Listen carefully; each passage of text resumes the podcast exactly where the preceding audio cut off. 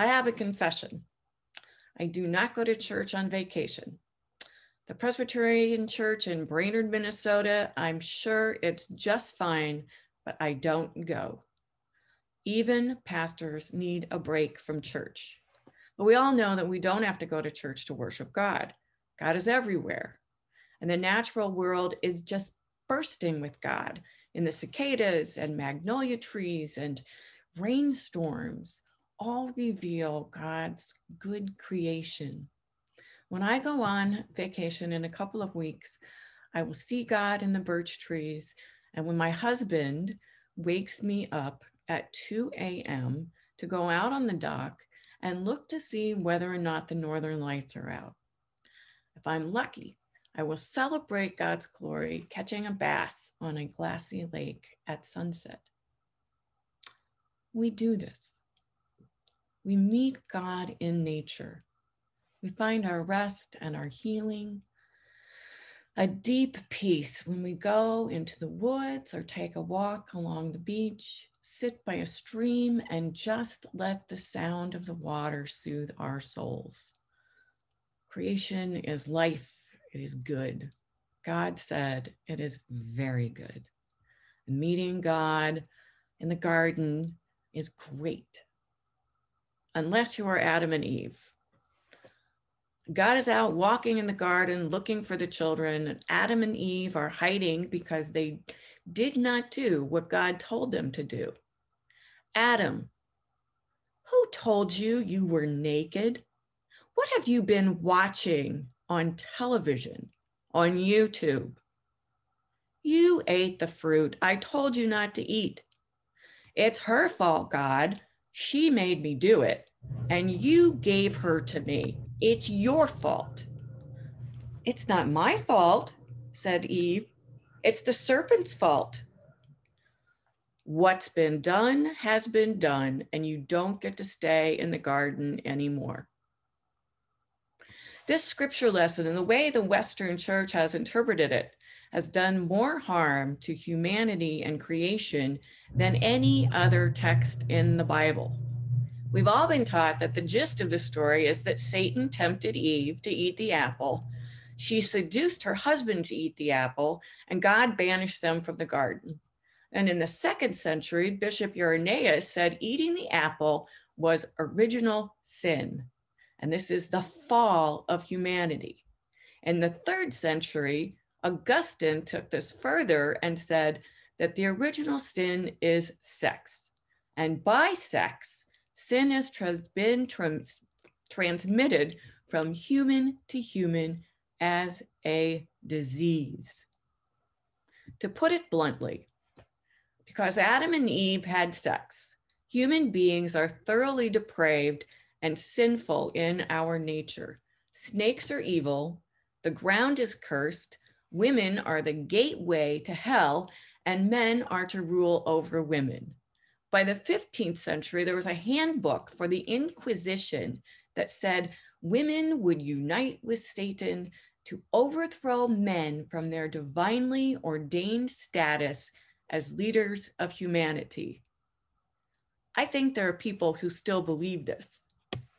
Honest and truly, God is appalled God is appalled that we would think this, that God would do this. God made creation good. Goodness is the essential nature of humanity. Yes, we rebel against God, totally depraved, unable to choose goodness. I do not believe that. Our creation stories are myths in the most profound sense of the word. They're sacred stories that speak deep truths. Myths are not to be taken literally, they're more than literal. God did not create the world in six days, no matter how long God's days might be. The meaning of that story is that God makes life and brings order to chaos all was a formless void. And then God created stars and animals, and God saw it was good. people and mountains and elephants very, very good. The story of Adam and Eve, which became about original sin centuries ago, interpretations, interpretations are always evolving. One question I ask myself is what if Adam and Eve never left the garden? What if they never ate the fruit of the tree of knowledge of good and evil?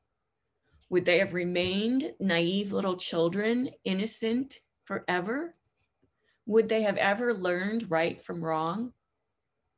Would they have grown up and learned to take responsibilities for their actions? Would they have even gone out into the world?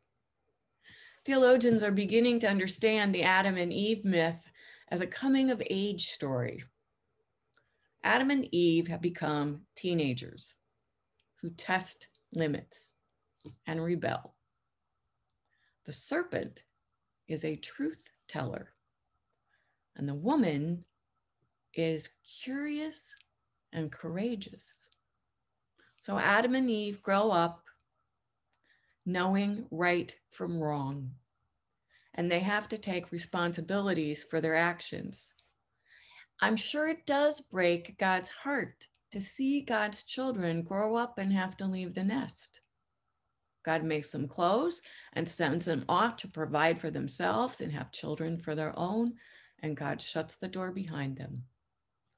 And here's the thing God doesn't stay in the garden, God is with us, inside or outside the garden, in nature or stuck in the house for 24 months. God is with us wherever we are. We know that. We need to remember these stories and how they have been interpreted. Our nation is deeply divided, and the goodness of God in the world is suffocated by fear and suspicions of other people. Many people are blaming women and LGBTQI people or Asian Americans or Black people for the evils of the world. But we can choose interpretations of scripture that just challenge the distortion of the word and root and ground us in goodness. Choose goodness. I started this sermon confessing that I don't go to church on vacation. I worship God, but not in a building. Someone out there is asking themselves, well, if I can meet God in nature, why do I have to come to church at all? And we know the answer. Church is not a building, the church is not a steeple, church is not a resting place, the church is people. A tree won't hold our hand and pray for us. We know from this last year how much we have needed each other. We have needed to be together more than anything else. We have needed to know we are not alone. And we have experienced God in each other. In being able to see one another's faces and to lift up our prayers and pray them together.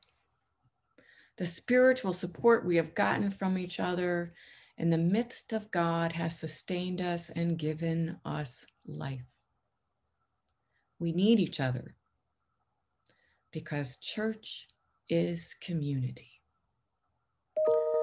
When we meet for worship in the sanctuary, we're still in the natural world. We bring it inside. We bring in the flowers. The walls of our sanctuary are made of stone. The pews are made from wood. The light comes through windows made of that which was once sand on the beach. And we creatures are there too. We are surrounded by the glory of God. So hear the cicadas, feel the cool evening breeze, play hide and seek in the trees, and know that our good God is always with us. Amen.